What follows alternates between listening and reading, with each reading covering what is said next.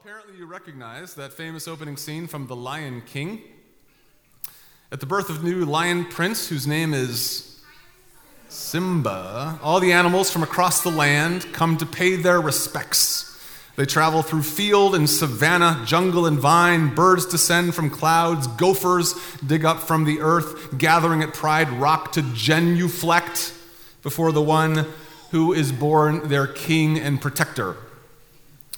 Now, the movie is fiction, of course. Elephants and antelopes do not bow before lion cubs. Additionally, Disney gets almost everything possible wrong about how lion prides actually work.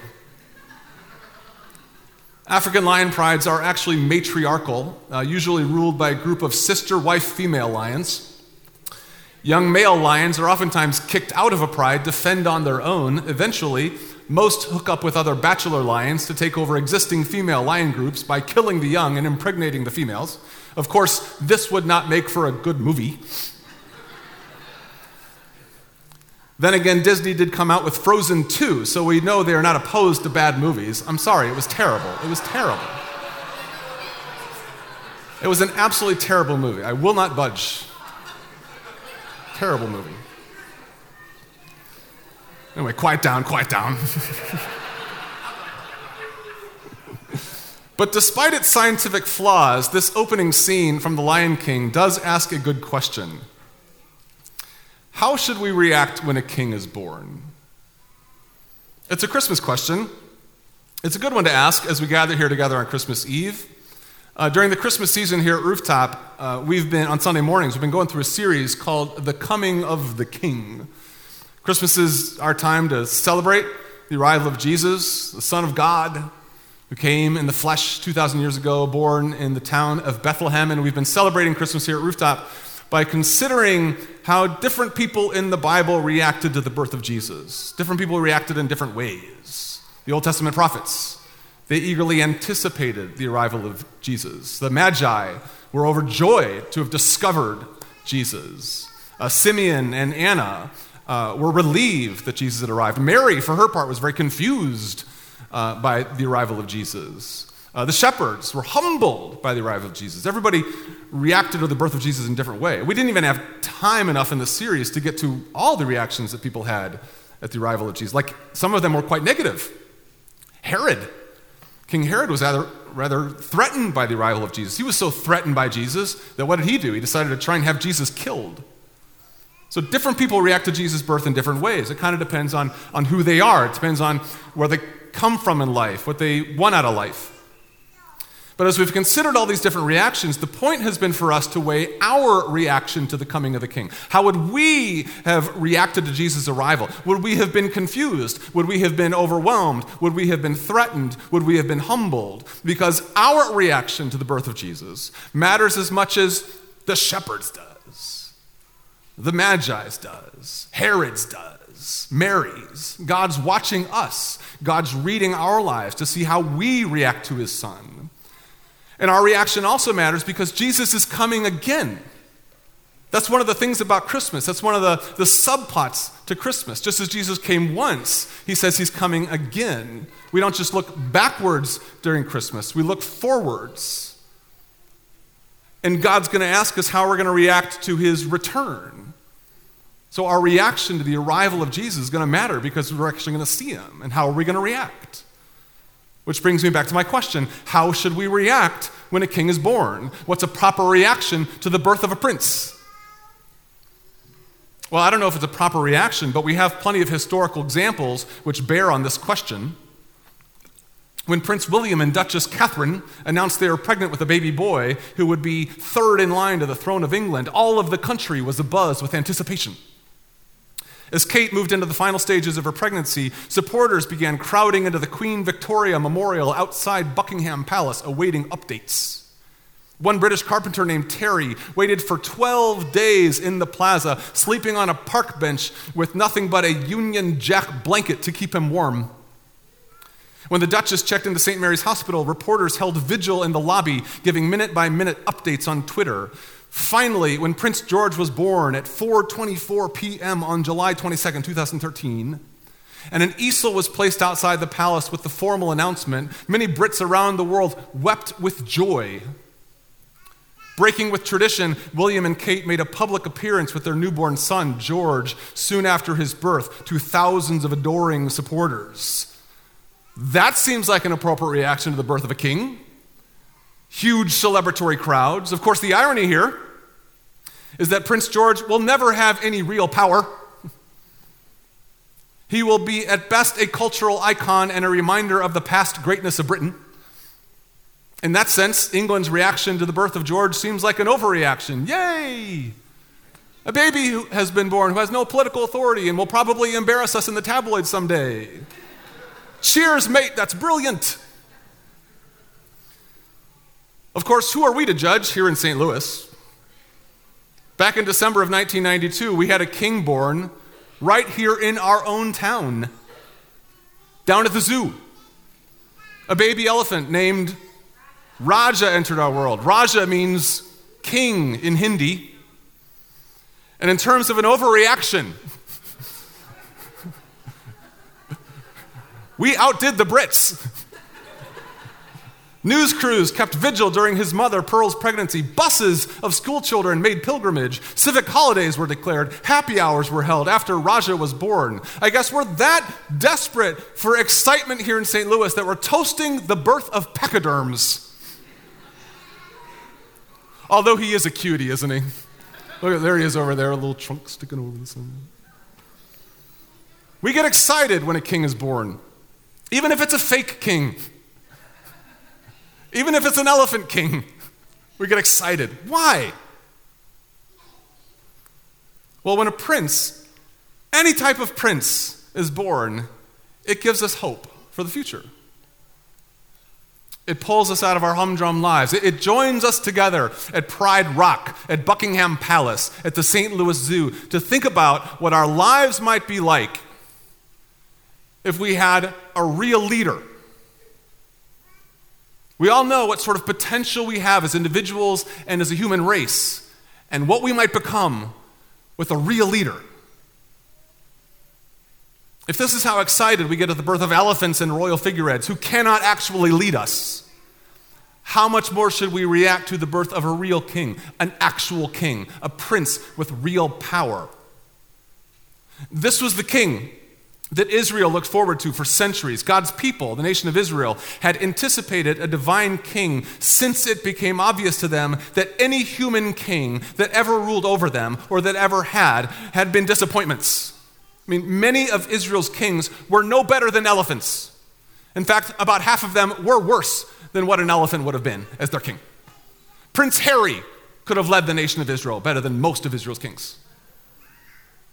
The prophets of Israel soon looked forward to a time when God would send a true king, a divine king. They needed one. They had suffered for lack of godly leadership for centuries, being bullied about by their enemies wallowing in their guilt and their sin. They knew they needed a king. God knew they needed a king. So God told them through the prophets, hey, I'm going to send you one. As the Old Testament prophet Isaiah writes, For to us a child is born, to us a son is given, and the government will be on his shoulders, and he will be called Wonderful Counselor, Mighty God, Everlasting Father, Prince of Peace. Of the increase of his government and peace there will be no end. He will reign on David's throne and over his kingdom, establishing and upholding it with justice and righteousness from that time on and forever.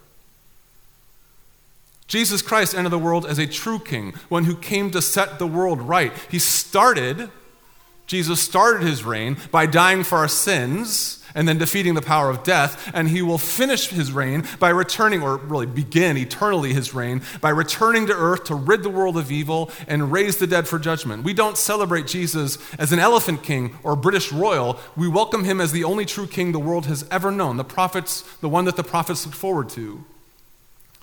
But I still haven't answered my question. How should we react when this type of king, this type of true king, is born? What's a proper reaction? In the Christmas story, people react to, in all kinds of ways. Is there a proper reaction to the birth of a true king? How should we be reacting tonight on the eve of his birth? I mean, here we are, gathered outside Buckingham Palace. Here we are, gathered together at Pride Rock, awaiting the news. How should we react when we hear it? Well, I think maybe there is a proper reaction. Spurred on by this series I've been thinking this Christmas season what a proper reaction is to the birth of a king. How should I be approaching the manger this season? And I think there is a prescribed and proper reaction that has defined the spirit of the holiday for centuries. We sing about it every year, in fact, in one of our favorite Christmas hymns. The word that comes to mind as the proper reaction to the birth of King Jesus is adore. That's the way to react to the birth of a king. You adore him. Oh, come, let us adore him, the song says. Or as I sang in Latin in my high school choir, Adeste fideles, venite adoremus. Oh, come, let us adore him. This is what we do with babies, right? We adore them. Babies are adorable. I'm sure Jesus was a cute baby. I'm sure Jesus had a cute little button Messiah nose and little red Messiah baby lips and tiny little Messiah hands. I'm sure Joseph, his father, couldn't help himself from poking his little Messiah belly and saying coochie coochie coo. I'm sure his parents absolutely adored that adorable little boy, but Jesus was adorable in other ways too. He was the future king, imbued with power and authority. The word adore actually means to worship. Jesus is worthy of adoration and worship, not just because of his cute baby cheeks, but because he is God in the flesh given all glory and honor, sent here to save us from our sin. That's the proper reaction to one who is born a true king, to adore him. That's what we're here to do tonight. It's a night of adoration. Now, that sounds nice and pretty, but I am a practical man. You are practical people. What does that mean, really? What does it really mean to adore the Son of God on Christmas? let's talk a few specifics before we do some more Christmas worship and then head home to be with loved ones. What does it mean to adore Jesus? I think it means a few things. First, it means to gaze upon him. To adore King Jesus is to gaze upon him, to have a gander, the Brits might say. This is what we do with babies, right? We just stare at them. There's something precious and pure about the vision of new life. The face of a newborn is just a tractor beam to the eyes of everybody in the room. When a friend or a family member has a new baby, that's what you're supposed to go do, right? You're supposed to go see the baby. And not just check in on the baby, you're supposed to go see the baby, to gaze upon her. It's what the shepherds did when they heard the first announcement from the angels that a Messiah had been born. Let's go to Bethlehem to do what? To see the child who's been born king. It's not enough to just know, oh, yeah, a Messiah's been born. No, you got to go see him. And even when Jesus returns at the end of history, we will all be staring at him in adoration. As the book of Revelation says, Look, he is coming with the clouds, and every eye will see him. Every eye will have a gander. To adore means to gaze upon. And there is much to gaze upon in the little face of Christ. Jesus is no ugly baby that you can't stand to see, like the old classic Seinfeld bit. I don't know if you know the episode, but Jerry and Elaine are invited to come see their friend's new baby who is apparently absolutely hideous looking, ugly baby to everybody but his parents. Seinfeld can't even face the child and has to look through squinty eyes to blurt out the unpleasantness. Although, to be honest, in some of the paintings representing Madonna and child, sometimes Jesus just looks like an ugly little baby. Some of these Renaissance paintings, for example. That's the baby Jesus. Why does he look like a middle aged bald man? This is actually a theme in Renaissance paintings. For some reason, baby Jesus in Renaissance paintings looks like a little old bald man. I think that looks like Vladimir Putin right there.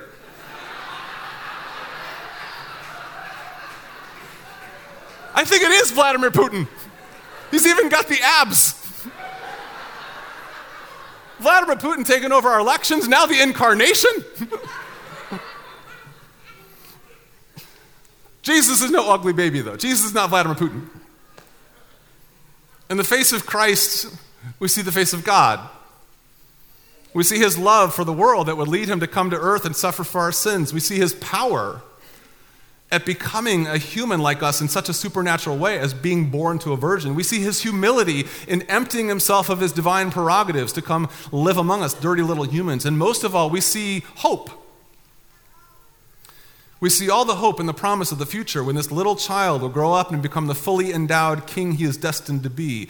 To adore Jesus is to gaze upon him, it is to contemplate in the face of Christ everything he is and what he came to do. Also, to adore Jesus as the newborn king is to attend to him. This is also how we react to babies. We attend to them, we care for their needs. After Jesus was born, Mary wrapped him in cloths and placed him in a manger. That would not be the last motherly act that Mary performed for her new son. As one worthy of adoration, Jesus required all of Mary and Joseph's best parenting. Anybody who has ever had a baby knows how high maintenance children can be. Babies are like little demanding deities. They cry for this, they need that, they want this. They don't care if you're tired or sick of them. They just want you to attend to their needs, and if you don't, they will let you hear about it. Now, I don't know what kind of baby Jesus was. Maybe he was the perfect child who never even made a whimper. Maybe he made sure his mother was well rested before he politely asked for another go at the spigot. Mother, I'm ready now if you are, but only if you are. Whenever you're ready, whenever you're rested, take your time. My breast milk is to do the will of the one who sent me. Take your time. Maybe Jesus slept perfectly from 7 p.m. to 7 a.m. Maybe Jesus changed his own diapers and disposed of them perfectly in the diaper pail. Two points. Maybe Jesus didn't even poop. Maybe Jesus just like kind of cast out the poop. Be gone. I doubt it. Jesus came as a human being in every way, in every way, starting in infancy. He had needs. He cried. He wailed. He breastfed. He needed burping. His little Messiah bum needed wiping. This is the absolute craziness of the incarnation of God coming to earth in human flesh, that he needed his bum wiped. It's laughable. It's almost embarrassing thinking of God coming to earth, needing his bum wiped. But Jesus came to identify with us in every way. I came as one of you. You have needs, I do too. To adore Jesus as our King is to care for his needs. Now, Jesus is grown, doesn't need his nose wiped anymore. But his work still needs attending to. His church needs attending to. His people need caring for. As Jesus himself grew up to say, Whatever you do for the least of these, brothers of mine, you did for me. Christmas is our time to care for the newborn Christ by caring for the people who need caring for. Jesus' brothers, the hungry, the homeless, the sick. We don't need to care for baby Jesus anymore. We just need to care for the people he tells us to care for. That's why we're going down to Mexico tomorrow to build three homes for homeless families because those are the people that Jesus asked us to care for. That's why we've got a homeless ministry, a food pantry here in Afton. We're giving out tags on the trees out there. If you want to care for somebody, I mean, hadn't had the opportunity to do that. Got tags on the trees. Care for the people Jesus asked you to tend to. To adore Jesus as our newborn king is to gaze upon him and to attend to him. And lastly, it's to show him off. This is also what we do with newborn children. We want everyone to see. We want to show them off. It's good news that a baby has been born. When Prince George was born, announcements were made and press releases were distributed. A crier in a colorful costume actually came out of the palace to make a very loud official proclamation. Why?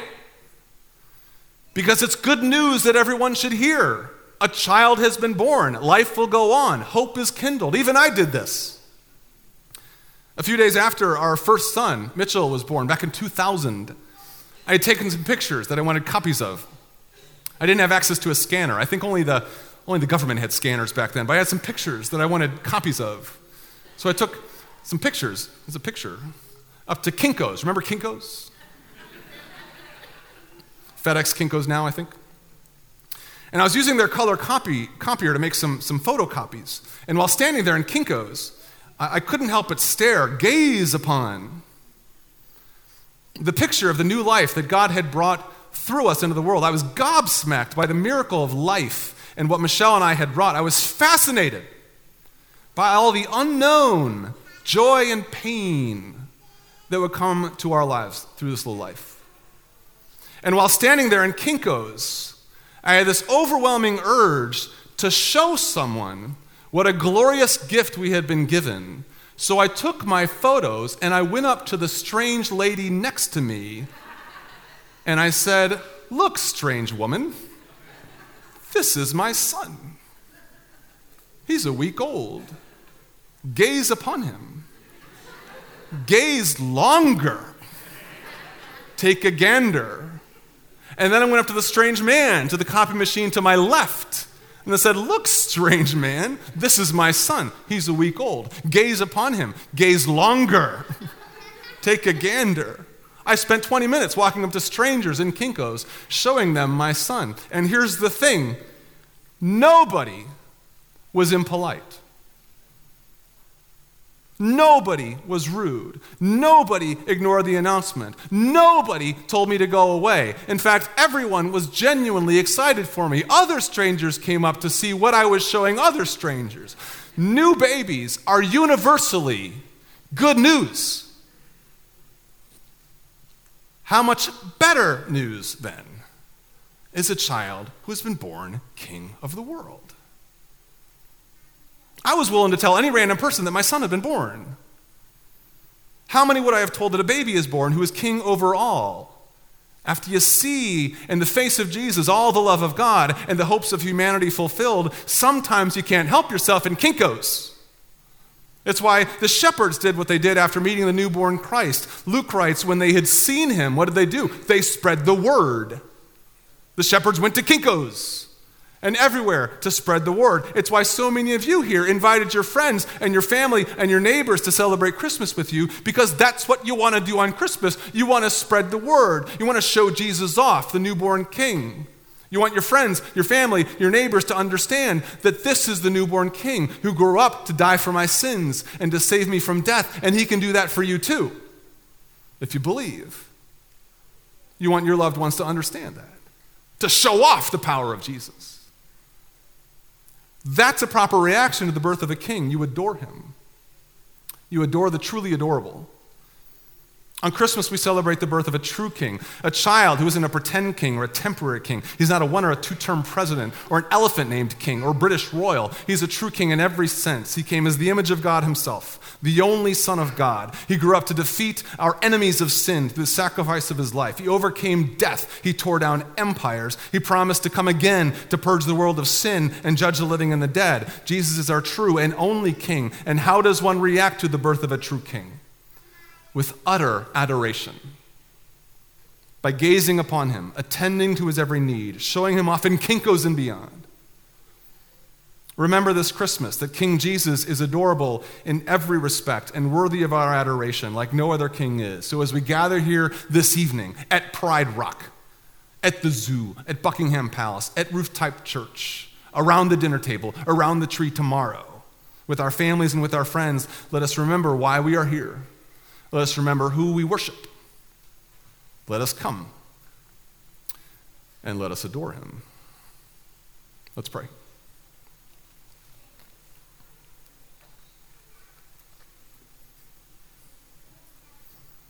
Father in heaven, here we are, gathered together, a church family with visitors and friends. Why are we here? What should our reaction be? In the Christmas story, people react in all types of ways. Some are threatened, overwhelmed, humbled. What should our reaction be? We are here to adore your Son, Father. We are here to adore him. Give ourselves over to utter adoration. That in this little life is all the hope and the promise of humanity. That this tiny little human being grew up to overwhelm the most insurmountable of obstacles sin and death. And you did this out of your love. When you saw us heading off a cliff, Father, in our sin and war and chaos and greed and guilt, You said, I want them to have every chance. I'm going to go down to earth. I'm going to humble myself and do what only I can do die for their sins and defeat the power of death. So, as we gather around the manger to celebrate Christmas, we, we are here with hearts filled with adoration, grateful for what you have accomplished on our behalf and what you will someday soon. As Jesus came into the world once, he is coming again to set all things right. Thank you for this opportunity to gather together as your people. I pray for everybody here that you might bless them, not just with warm times with family and loved ones, but with an understanding of what this is all about. We are here as your servants, your children, because of what your one and only Son came into the world to do 2,000 years ago. We pray these things in His name and by the power of your Holy Spirit.